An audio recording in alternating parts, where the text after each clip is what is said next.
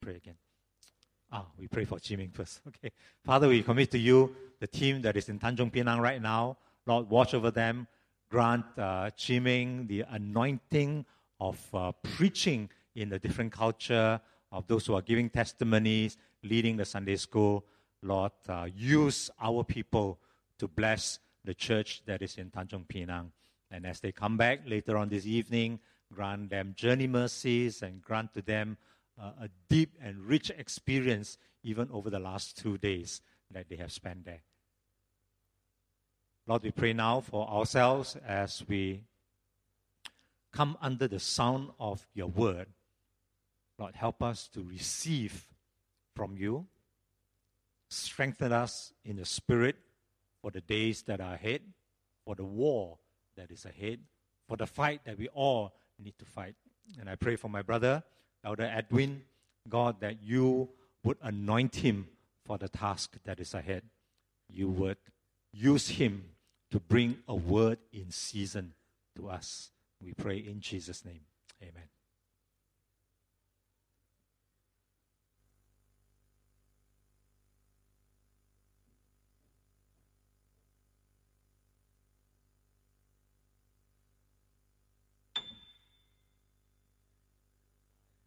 This is our concluding sermon, the fourth in the series on the invisible war. Today, I want to talk about uh, freedom in Christ, but actually, I'm going to talk about, uh, I'm going to describe the war for you.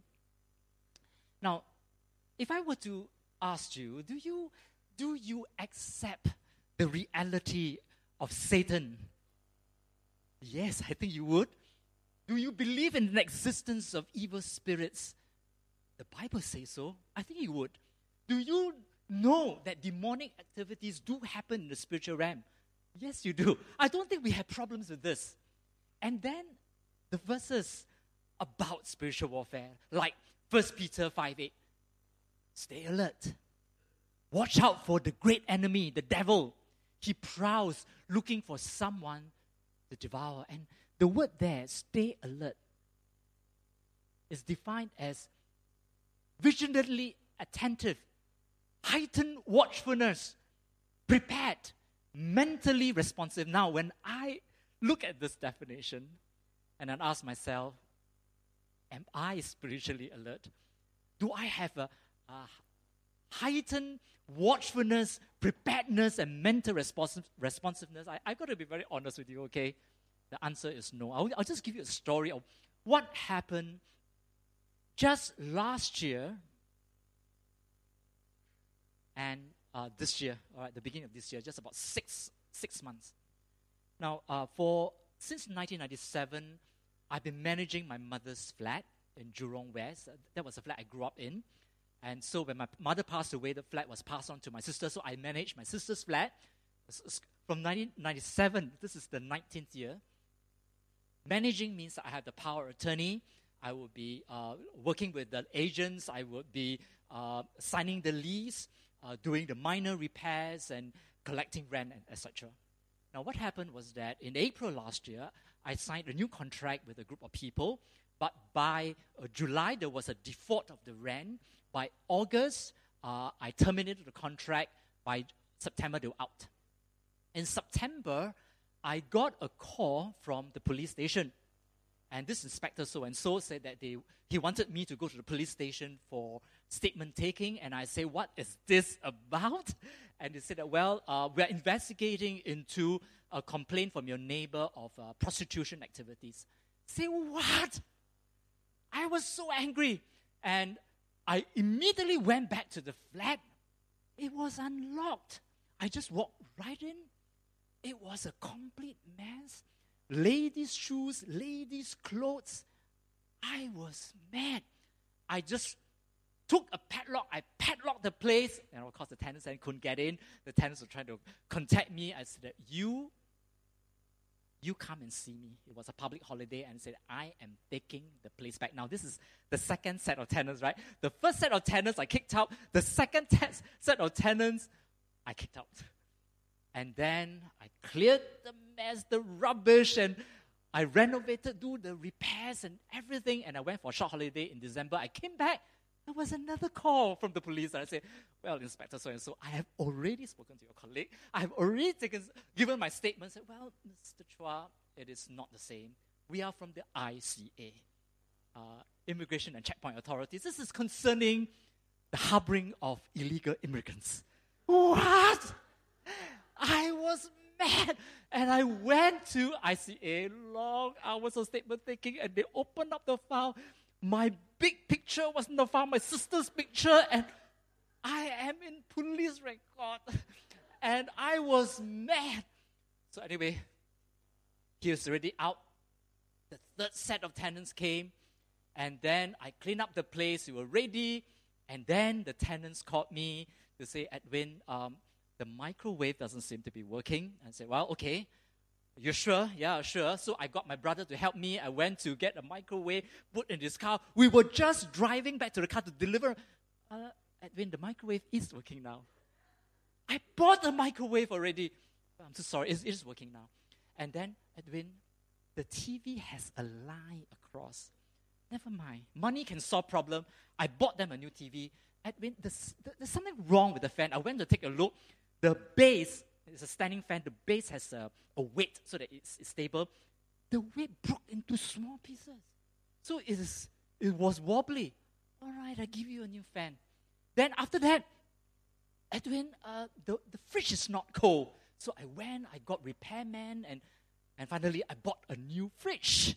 Then after that, Edwin, uh, the, the aircon is a bit leaky in, uh, it's a bit of noise and a leak.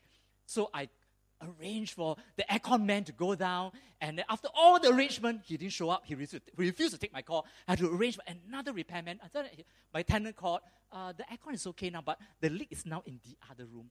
And it was just like on and on and on. I just was, I wasted time. I spent money. I expended energies. I, lose, I lost my joy, my peace, my patience. I had enough. I was really worn out because it's Jurong West, you know, it's, but it was like 23 minutes up and 23 minutes down and, and up and down, up and down. Finally, uh, when everything was done and, and I was still doing all this, one day I just woke up. Oh, by the way, there was another problem. My tenant, my tenant said that uh, we wanted to, we want uh, internet connection and we, we can't get it because, uh, you know, there's, there's problem. Can, can, you go down to Singtel?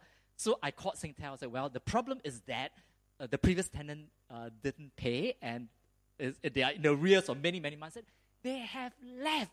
Terminate it. Said, no, you can't unless you bring back the mule, uh, this and the, the setup box. There is nothing in the flat you still got to come. So I went to Singtel twice, and through a lot of trouble, finally to restore the internet connection. That was one of the, the many, many harassment.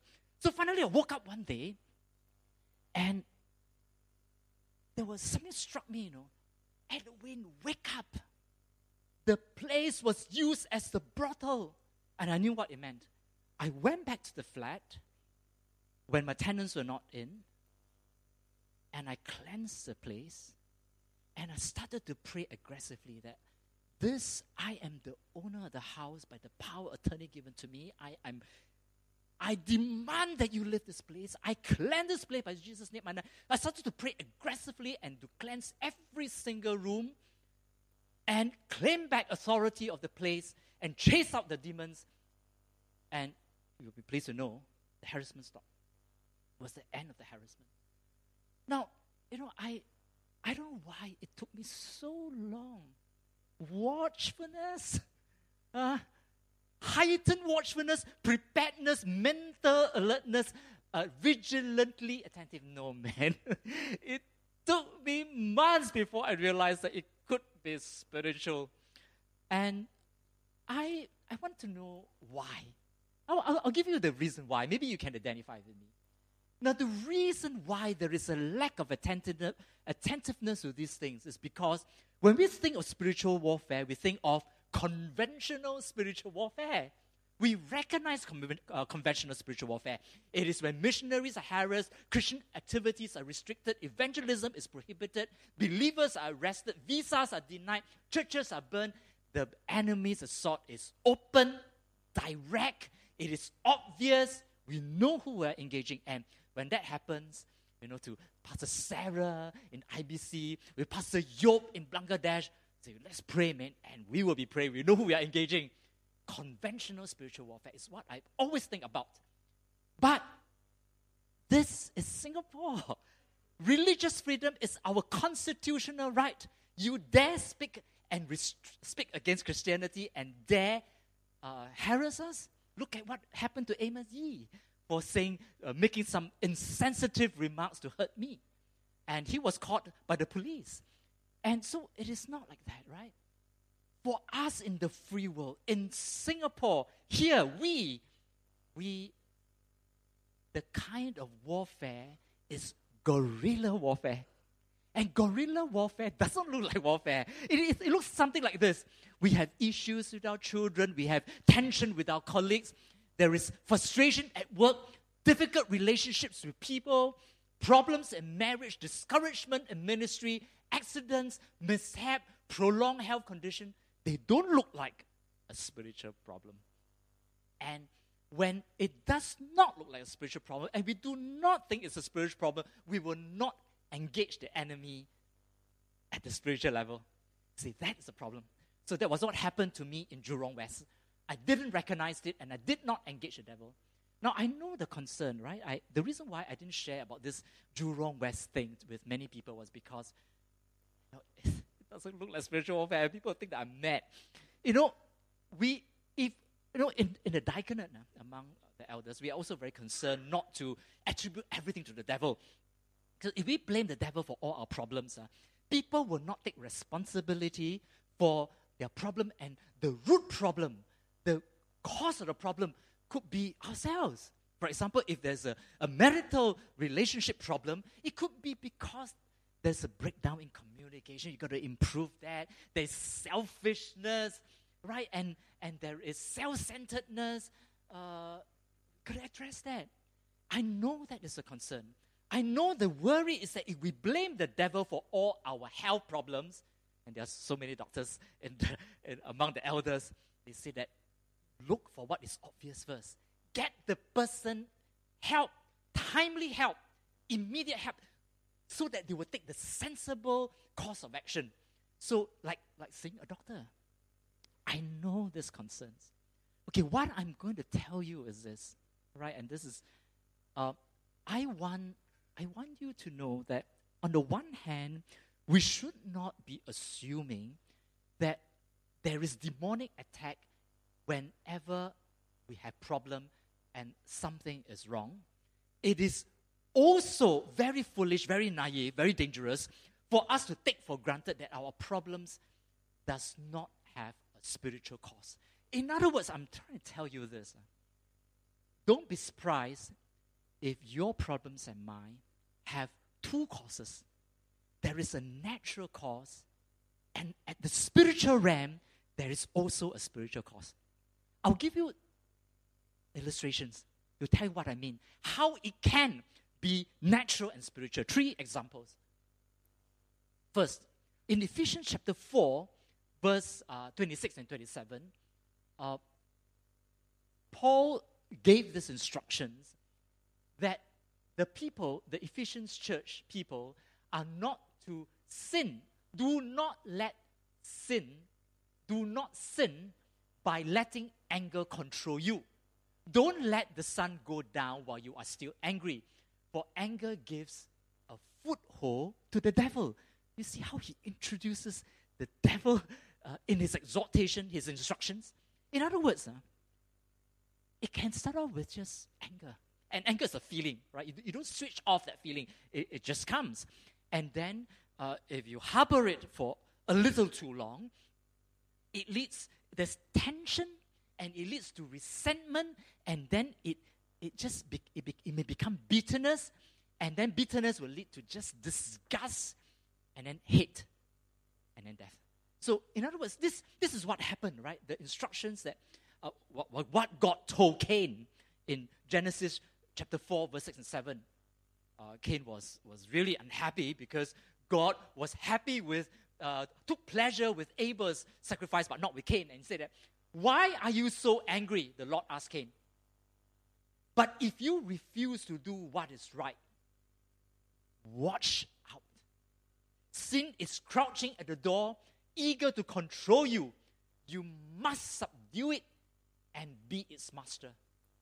In other words, from a natural cause is dangerously becoming a spiritual cause, and you have to deal with that. A second example 1 Corinthians 7 5. Uh, uh, Paul was addressing the married people. Do not deprive each other of sexual relations unless you both agree to refrain from sexual intimacy for a limited time so that you can give yourself more completely to prayer. Afterwards, you should come together again so that Satan won't be able to tempt you because of your lack of self control. You see how he introduces spiritual element to it? And it, it, it, could be just because you, of a quarrel, you, you are just not intimate for a while, and later on it becomes a spiritual problem. The instructions is this abstinence from sex should be by mutual consent, it should not be prolonged. Otherwise, the enemy will gain an advantage. And then, because of your lack of self control, you will fall into a trap. So, right? Third example 1 Timothy chapter 6, verse 9 and 10. Uh, Paul's instructions to Timothy, and he told him that people who long to be rich fall into, the word is temptation, trapped by foolish, many foolish and harmful desires it plunges people to ruin and destruction. For the love of money is the root of all kinds of evil. And some people, craving money, have wandered away from true faith pay, pierced themselves with many sorrows. Do you, do you see the, the language? The language is the language of spiritual warfare. Trap, temptation, uh, destruction, ruin, evil, uh, uh, wandered away from faith. So, ambitions is all right. There are many, many ways to make money, and some people are very good at making money. And until, until Satan takes advantage of this uncontrolled appetite of wanting more and more, this is called greed, and it's a perfect opportunity to lay a trap and then before into ruin. So you see, there it's, it's a natural cause and then there is a spiritual cause.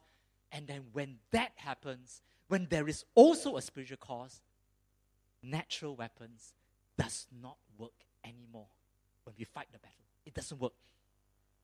What I mean is this human solutions are not always adequate.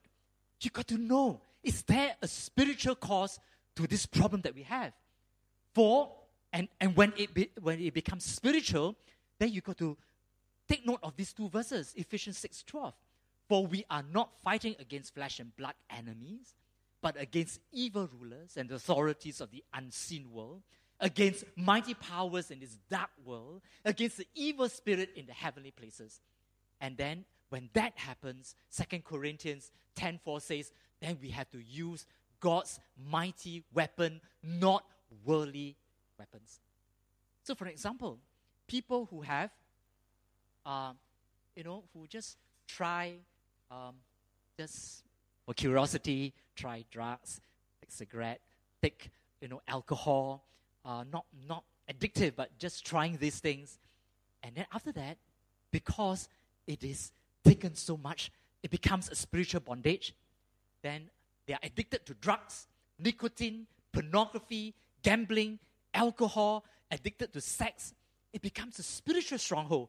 When that happens, you cannot help these people by treatment programs, rehabilitation, therapy, counseling.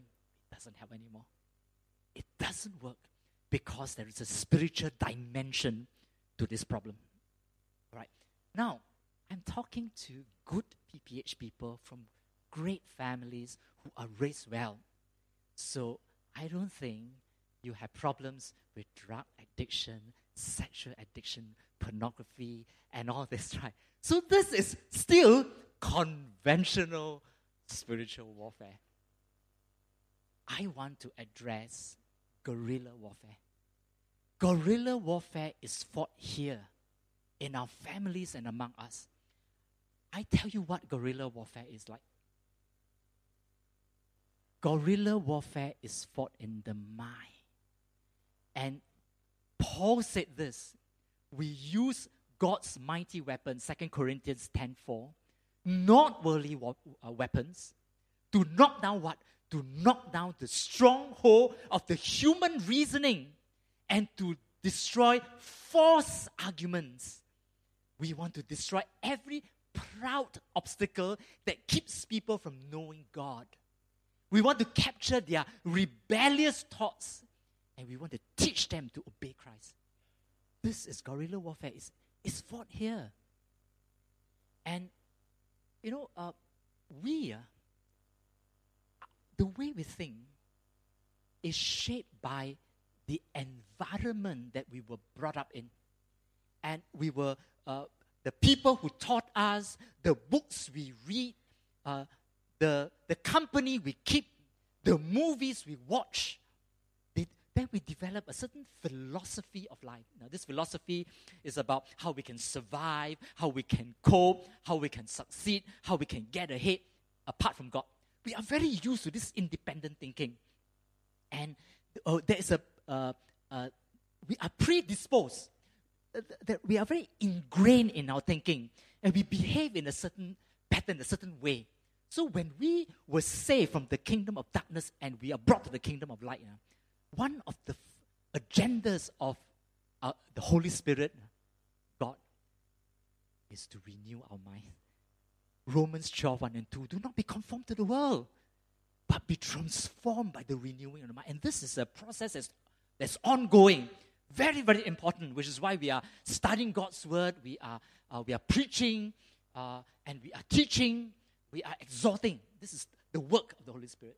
Now, I want to pause for a while, okay? Not, I would not talk about spiritual warfare for a while. Let me just tell you uh, what is at stake. What is really important to God. Then I will tell you what the devil is against. Now, what? This is God's plan. God's plan is not your salvation. Salvation is an event, but not the plan. The grand plan is God preparing for himself the bride of Christ. The work of Christ is to love, to care, to cherish, to protect, to preserve the church, and then to present the church as the glorious church without spot or wrinkle. And this is this I get from Ephesians. We, we read this a lot in the wedding, but in weddings, but actually, this is about the church. Ephesians 5 25 to 27, just as Christ, just as Christ loved the church, he gave up his life for the church to make the church holy and clean, to wash her by the cleansing of God's word. He did this to present her, the church, to himself as the glorious church without a spot or wrinkle or any kind of blemish. Instead, she will be holy and without fault. And Revelation gives us a glimpse of what it's going to be like right at the end, the destination, if we persevere to the very end. Revelation 9 7. For the time has come for the wedding feast of the Lamb, and the bride has prepared herself. Now, that is the final destination. That is the grand plan. And so much is at stake. Now, if this is the plan, you know, God loves us and He has a wonderful plan for your life, spiritual law number one, the devil has a plan too. Right? This, this is the summary, all right? I, I invented a word, it's called bridehood. All right? The final destination is that the saints will attain to the measure of the stature of the fullness of Christ. Ephesians 4 13. And, and Paul prayed that you this that this will continue until we will come to such a unity in our faith and the knowledge of the Son, and we will be mature in the Lord, and we will measure up to the full and the complete standard of Christ. Okay. What? What does Satan want? Okay, don't look at this first. What does Satan want? Every war must have an objective, right? What does he want? What is this war all about? What is his objective? What does he want? I tell you what he wants. He wants to terminate, he wants to abort and terminate this process of bridehood. And so there are two. I illustrate like that. There are two plans. Plan A is what I've just described for you earlier on. The grand plan towards the end, which is we, the bride of Christ, radiant, pure, without rancor. That's plan A. God's plan. It has to be lived by faith on the left hand side. Living by, by faith means this that life is determined by a personal conviction within you that God's way is true, God's way is best, and we, I am committed to obey and follow this way. That's plan A. What is at stake is this. The devil wants to us to abort this, to terminate this. In plan B, we live by reason. When I say by reason, it doesn't mean that plan A is not a reasonable faith. Uh, I'm just saying that in, in, the, in plan B, you operate by reason alone. And, and you will, uh, the devil will tell you this, right? That, come on, there are so many great ideas. And there are so many intelligent plans. It has worked so well for generations. Look at all these success story. Nobody got into trouble. Nobody has lost their faith. It's okay. There are better options. There are better ways. You will still be happy. You will still be fulfilled besides God's way. And I'll give an example. Many people, uh, in certain environment, uh, they are tempted to bribe. And I, I've been told so many times in China and sometimes in, in, in Thailand, if you don't bribe, you can't get your way. You, can't, you get nothing done uh, in Indonesia or whatever. And so you just got to go along. It is the system, okay? It's, it's, it's just the way it is. Now, this is to live by reason. But if you are, if you are committed to, to plan A, you seek the Lord about these matters and say that, well, I may lose the deal. And, and I tell you, in a law firm, uh, many agents have come to us to, uh, to want to uh, uh, work out an arrangement where every time they refer a client to us, they get a cut. And this is not uh, uh, this, this is not allowed by the law society. We are not allowed to share fees with non-legal person. How many times? So many times. And we have, we have heard of so many other law firms who are doing so well because they get this referral from the workshop, they get the referral from the, the housing agents. My, my brother said no. And we have stuck to this very committedly no, no sharing of fees because it's not allowed. And so, by faith, by reason, by faith, by reason, and there is a battle on going now like this. And if we are committed to plan A, the Holy Spirit is committed to guide us the Holy Spirit will lead us into truth, and the Holy Spirit will lead us into God's will. But if we are committed, we, we are even considering plan B, the, Satan is also influencing you. To influence you to take a different point of view and to adopt an alternative plan. A lot is at stake. This then is guerrilla warfare. It's the battle of the mind. And so that the process of bridehood will be aborted, terminated. Right? And the marketing strategy of the devil to sell to us plan B is temptation. And temptation as a marketing strategy is, is, is very effective. Whenever you get a pressure within you, when you have to consider and choose between plan A and B, that's called temptation. So you, you can't tempt me with alcohol and cigarette because I, uh, it, it is not a problem there. But you can tempt me with uh, pornographic material and, and I may I, I may just waver a bit and I, I, I will have to stand strong and to fight it. And so you see, I, I, I put this, this uh, materials, uh, well, the verses on the, the left to show you that actually uh, this war is winnable. Temptation as, the, as a marketing strategy does not have to work.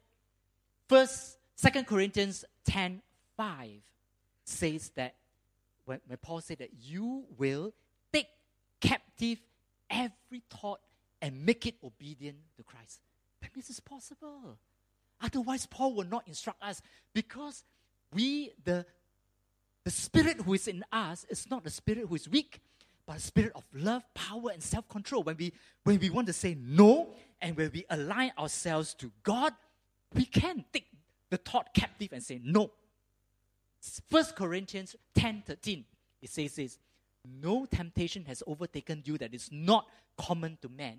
So don't say that this is a very special, very unique kind of a temptation. Nonsense. But God is faithful. He will not allow you to be tempted beyond what you can bear. But with every temptation, He will make a way of escape that you will be able to bear it. And you see, temptation has to be tailored specifically to suit your situation.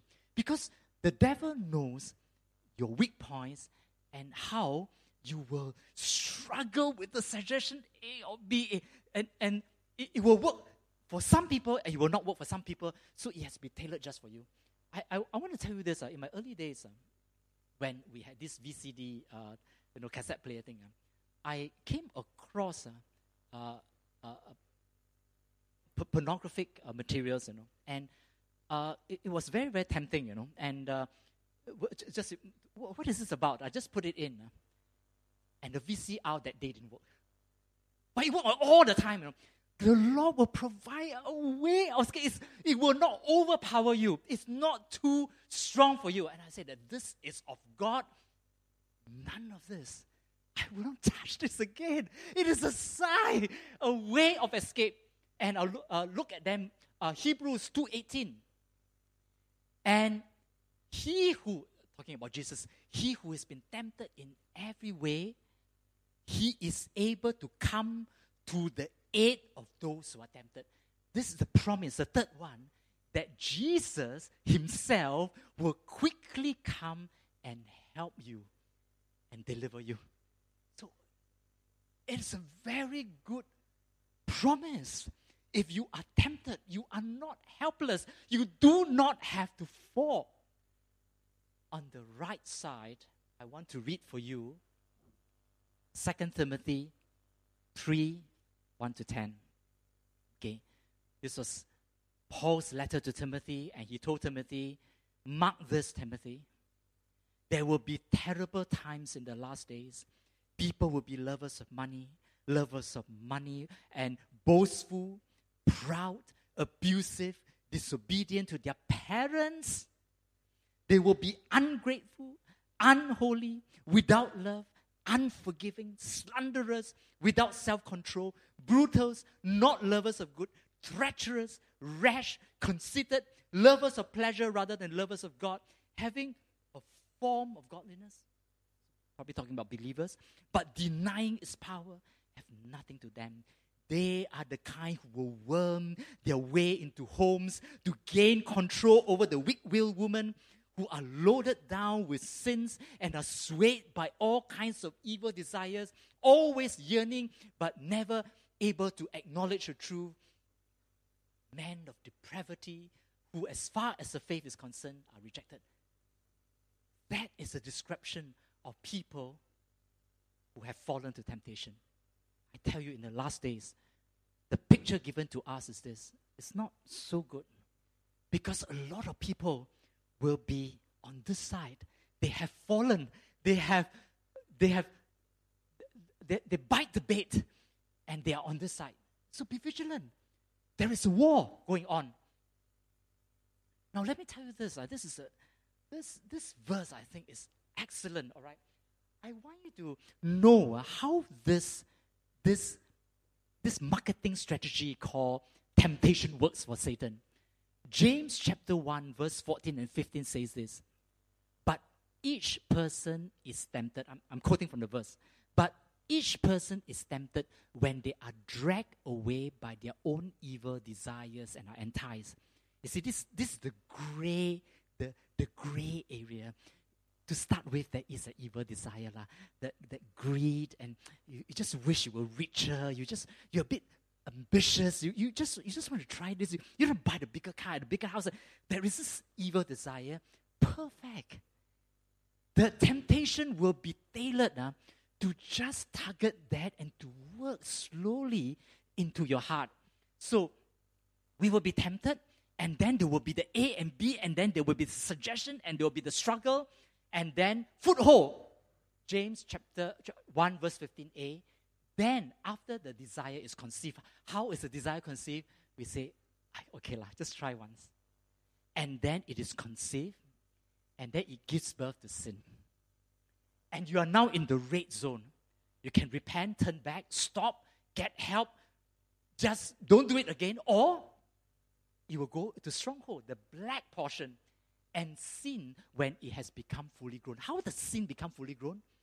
You see, it worked. It worked for you. Let's do it again.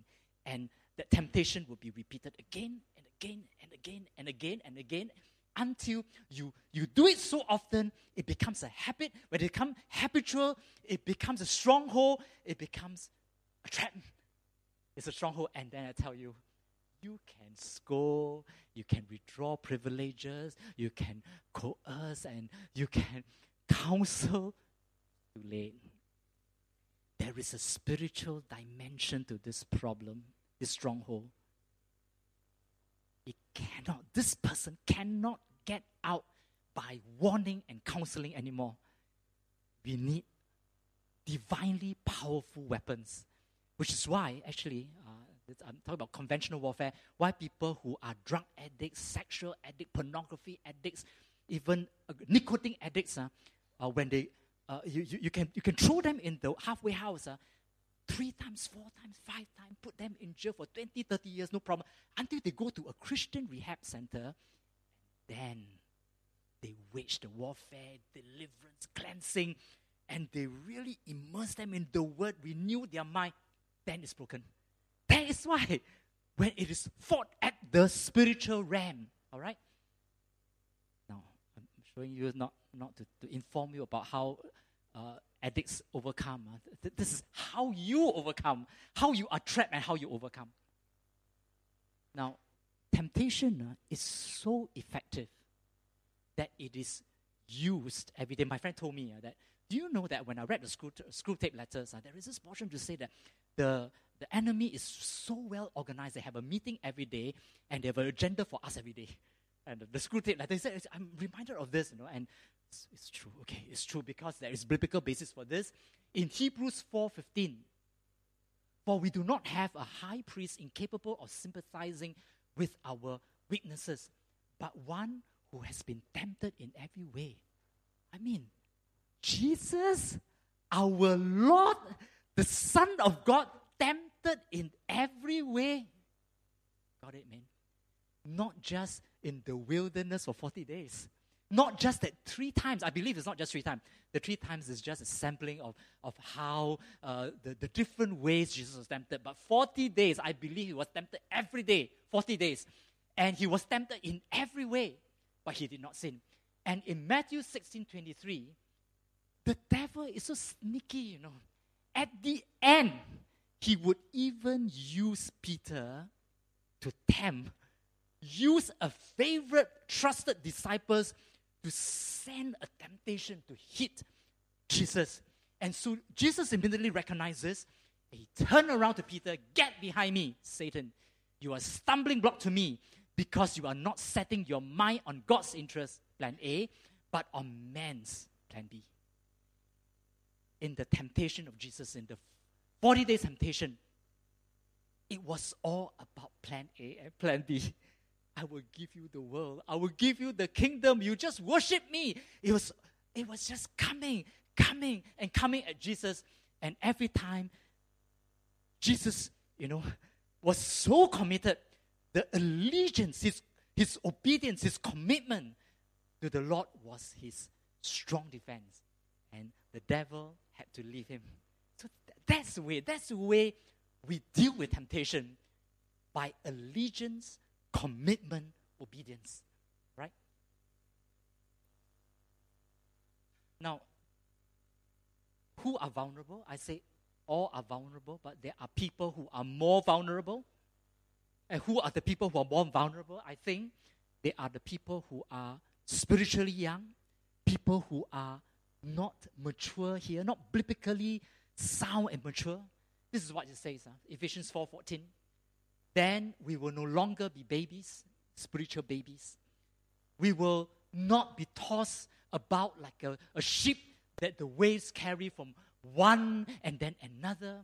We will not be influenced by every new teaching, to hear from people who are trying to fool us. They make plans and they try any trick to fool people into following the wrong plan.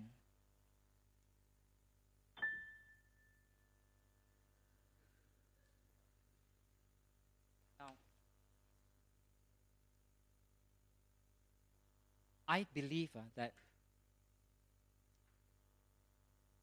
the devil wants our kids, our youth, everybody who is young in the faith. And and this, this group of people needs our special protection and help. Let me tell you how, how this guerrilla warfare is fought among the young, those who think they are smart but they are not spiritually mature. Do 2 Corinthians 2:11, Paul said that do not let the devil take advantage of you that you might not be taken advantage of by the devil for we are not unaware of his purposes now let, let me show you what the greek word is uh. the, the word advantage is pleonecto and it's, it's a composite word uh, pleon is the greater part and echo is to have or to hold so literally it means this satan will want to have the greater portion. The, the, greater proportion of what? The greater proportion of everything. Greater portion of your energy, greater portion of your time, greater portion of your for your of your uh, the family, of your love, of your devotion, of everything, your energies. He wants to, to have an advantage is to have gain, to have a gain. So Satan will want to make gains when you are unaware, and to the degree that we are ignorant of how he operates, his plans, his ploys, his schemes, his devices, he will have an advantage. And he wants to take advantage. And, and Paul said, don't let that happen. Our parents, and I want to speak to the youth too. You are young, right? And don't think that you are not vulnerable because I have been in this church long enough. And because I'm in the leadership, I, I'm praying for people and I have grew I grew up with people from the days of Sunday school. I, I know who are the, the guerrilla warfare casualties. There are many, so many that we now are setting up a pastoral care ministry to win back the lost. You know, um, okay, I, don't, don't look at this verse first. I, let, let me tell you what, what this is about now. What this guerrilla warfare about is about in the mind. This my, my friends, uh, my friends, my classmates from this church, from outside church, my colleagues, they are telling me that their children are, are different now. It's so hard to raise teenagers, they say. And uh, there is there are very few families who are spared, meaning that if there are three, three children, one will be cool, straying, uh, and, and sometimes two out of three.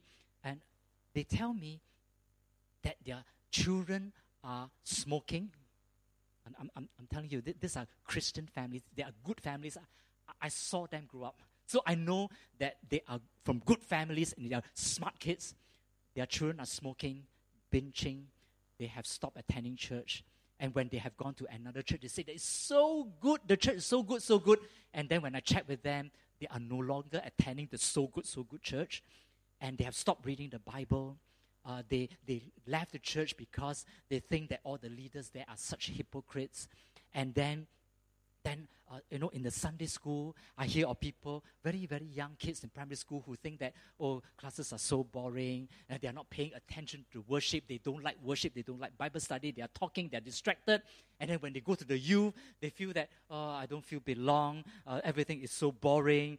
And then uh, when they go to become young adults, they come, be, be, become very busy, and then they drop out of church so many in every generation, and I'm much older than all of you, and I tell you, there are casualties, guerrilla warfare casualties, all through the decades. And what is happening? I think that their, their minds are filled with worldly arguments. And the, the process is that they have become futile in their thinking. They congratulate themselves that they are so wise. They are more enlightened than their parents. And that is what devil wants to do. Right? Plan A is bridehood. Plan B is to abort this as soon as possible, as many as possible, as regularly as possible. Let's work to derail, to terminate this plan. And so, when when Paul, because Paul, Paul is so in tune with God, that he wrote to the Corinthians and he wrote these words. Listen to the passion of the man who wrote this word. I am jealous over you, Corinthians. I'm jealous over you with the jealousy that comes from God, that God has put in me. I'm jealous. I'm pained. I promise to give you to Christ as your only husband I want to give you as his pure bride. That's, that's plan A. But I'm afraid that your minds are led away from your true and pure following of Christ, just as Eve was tricked by the snake with his evil ways. Plan B. Do you see that from the days of Adam until now, it is a contest of the mind to get us to, to get us to terminate this process to bridehood. And by temptation, which is so effective, many people are really in plan B and they're living their life in plan B. So, what is this war about? It's about you not in the process of bridehood. And so, Guerrilla warfare, brothers and sisters, is, is real.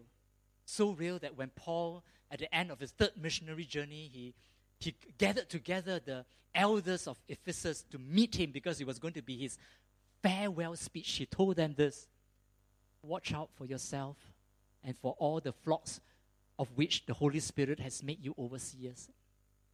To shepherd the church of God that he obtained with the blood of his own son.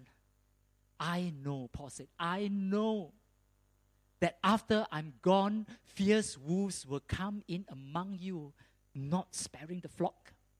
Even from among your own group, men will arise. They will teach perversions of the truth to draw disciples away from them to plan B. I know that, and therefore be alert, please, elders, be alert remembering day and night for three years, I did not stop warning you, each one of you, with tears. You sense the urgency, the passion, the anguish of this apostle who, who told the elders, You please take this seriously. Please take my warning. I warned you for three years. I can't do this now. Please carry on now. I'm entrusting this flock to you. Now, if temptation is not so real, then why would Jesus, when he was, he crafted the Lord's Prayer, he crafted it this way that we should be praying for daily for our provision and to pray daily for our protection? Give us this day our daily bread and forgive us our debts, and that we, we also forgive our debtors, and God, lead us not into temptation. Father, deliver us from the evil one. It has to be real. Jesus knows it is daily. Only we don't know. We are not aware. We are not watchful. We're not. But it is daily. And Ephesians 6 18 says this Pray. Every prayer and petition, pray at all times. Pray. Pray in small group, pray together, pray as a family, pray with your colleagues, pray as a church, pray with in all kinds of meeting in the spirit. To this end, be alert with perseverance, request, make requests for all the saints. Pray. Because prayer is the most significant aspect of the armor of God. Now, I know there are many, many pieces of the armor. They are all good, they are all essential, but I tell you, it is prayer is most powerful, most significant, most essential because I, I tell you why. The armor is worn on us and we, it, it is a protection for us. And even the sword of the Spirit, uh, it reaches as far as the hand can reach. But prayer is, to use a military uh, metaphor, it is, it is artillery. It is aerial bombing. It is it reaches much further into the enemy's territory, right? And and it, I can pray for people uh, uh, right now uh, in walking in the streets. Right now, they are they are doing their ministry in, in Batam, in Bintan. I, I can pray there, here, for them there. Right? Now I, I want to show you this slide because I do I want to I want to end the message on the positive note because I know it's just it's so negative. The devil is so powerful, so effective, and I, I don't I don't want you to get away with this idea. Okay? We have been delivered from the kingdom of darkness to the kingdom of light. I only know how to draw charts. Okay? The dark part is the kingdom of darkness. The yellow one is the glorious kingdom of light. And the blue is the sky, all right? It's, it's just it's part of the, the good side. And there is the red line. It's like a boundary line, an international boundary line. Please understand that everything has been won by Christ already.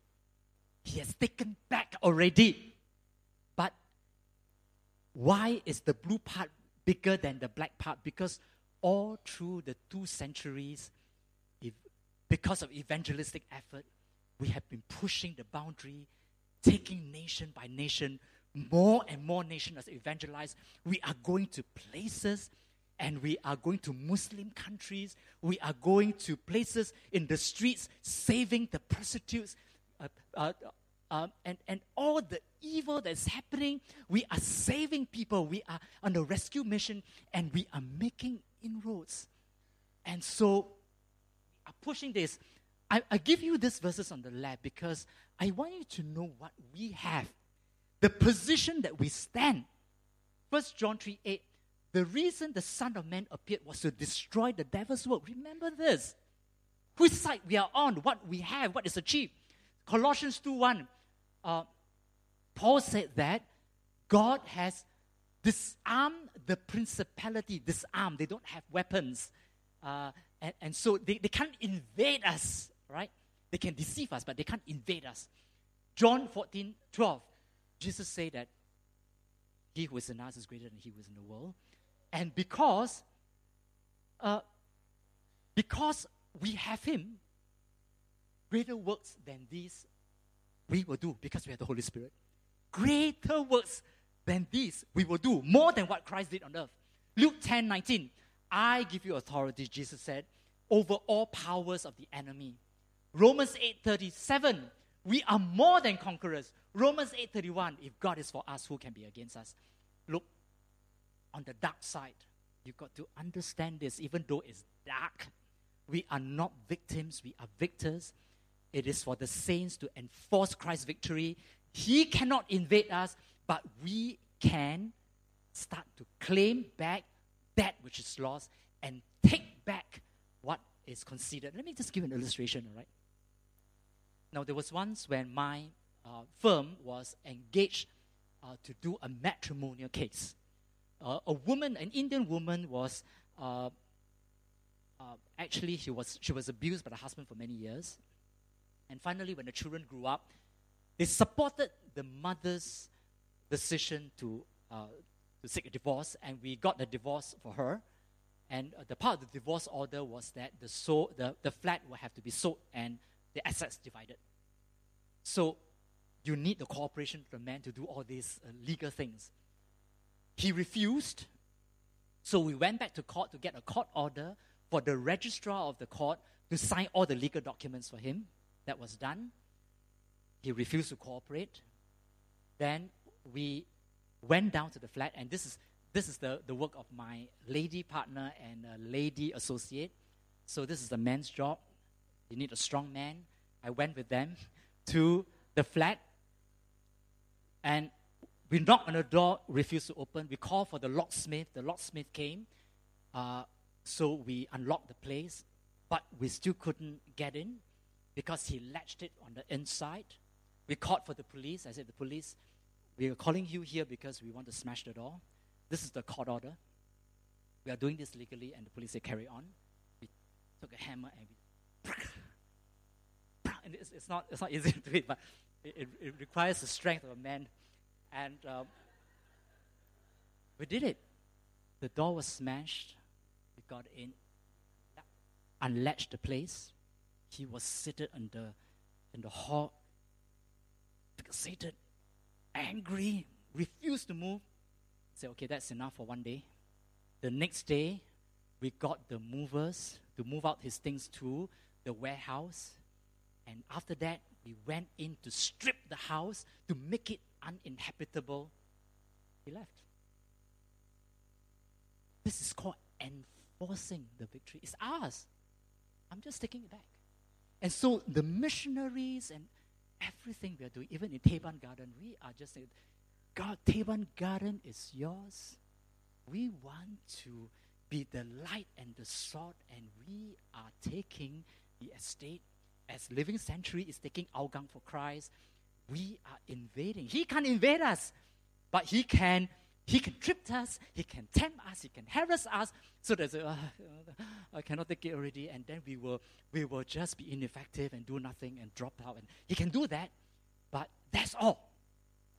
But if you believe all these and you believe your destiny, you believe that you are in the process of bridehood, stay here on plan A.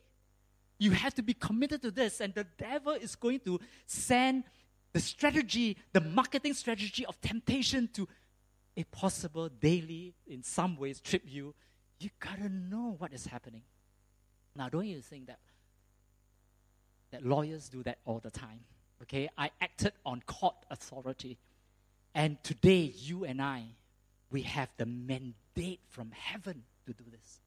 Okay, I I want to. Uh, is almost up, but let me just tell you what what happened when I was when I met my friend uh, just recently over uh, it was a birthday celebration, and then we had a round of sharing. And as they were just sharing with me how difficult it has been for them with their kids, and their kids are now piercing here, want to ask for permission to have a tattoo uh, just want to stay out late, not sharing so much with them now. And so, and, and the mother is fighting. So they tried everything. They start talking, reasoning, disciplining, scolding, warning, counseling. Didn't work. Because they are, they, there's a certain way of thinking. They're so influenced already, right? And, and uh, it, it's not just behavioral problems of, of teenagers. There's, there's something. And I told, I told this friend that there is a possibility that it is now, there's a spiritual dimension to this. Can you, can I challenge you and your husband to pray? Because they are teenagers, they are under your authority. Can you do that? Then another friend shared that over a very small thing, you know, she was uh, with a husband. The husband wanted her to go to get some mooncakes, and because it's very near her office. But because she she worked very late that day, and she had to meet the mother for dinner, and to, to go and get a mooncake, that means everybody will have to wait for her. So she, she made a decision, no, I think I get another day, go and meet my mother first. When her husband found out, he was that the she, she didn't do what she promised to do. She was, uh, he was angry with her, and she was angry with him. What right do you have to be angry with over such a guy? Come on. I work, okay, I work late. And so there was tension for a few weeks. I said, Oh, it's so awkward. I know, I know, but it's just, I just can't get this. He's angry with me, I'm angry with him. And I said, Do you, it, this, this is a bit too long. Do you know that there could be a spiritual element to this? So everybody agreed with me, said, Okay, let's, let's turn this into a prayer meeting. And that day, in the group of us, uh, we just prayed. They said, Edwin, you know how to pray aggressively. You, you pray, you pray. So I said, you, you do what I do at home.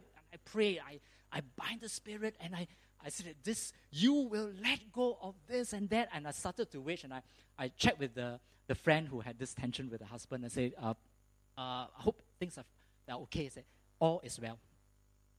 Now, I,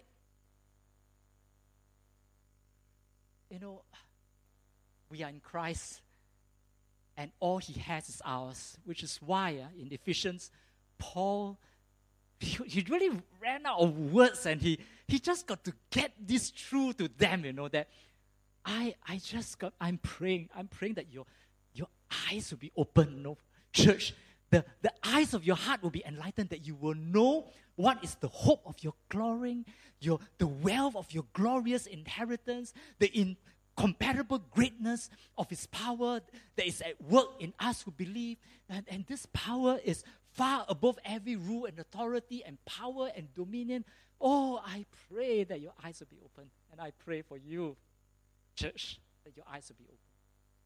This is going to be great if you stick to plan A. The plan will be glorious. And when you achieve bright, bridehood, there will be the day of unveiling when we are presented to Christ spotless and we will have a part in the great feast of the Lamb.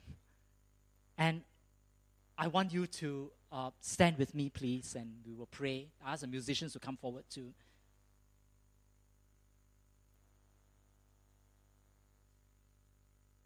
Church, we have to pray. We have to fight this together.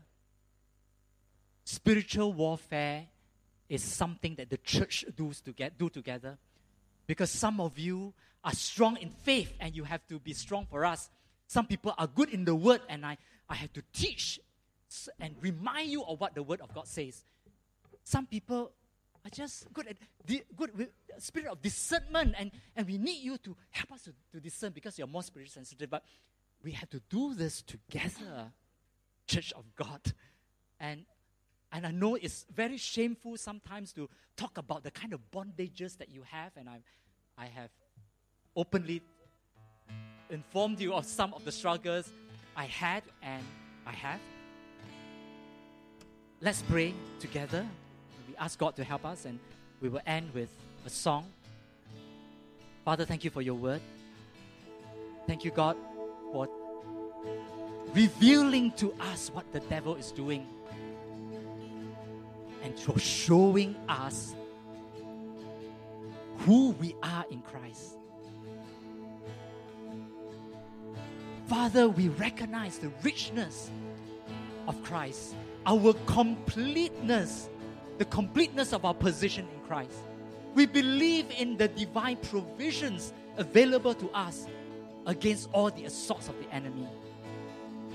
Give us the courage to engage and to defeat the enemy, to reclaim and to retake territories. In Jesus' name we pray. Jesus' name we pray. We pray that you will rebuild our families, uh, you will repair the marriages, you will give us back our friends who are lost.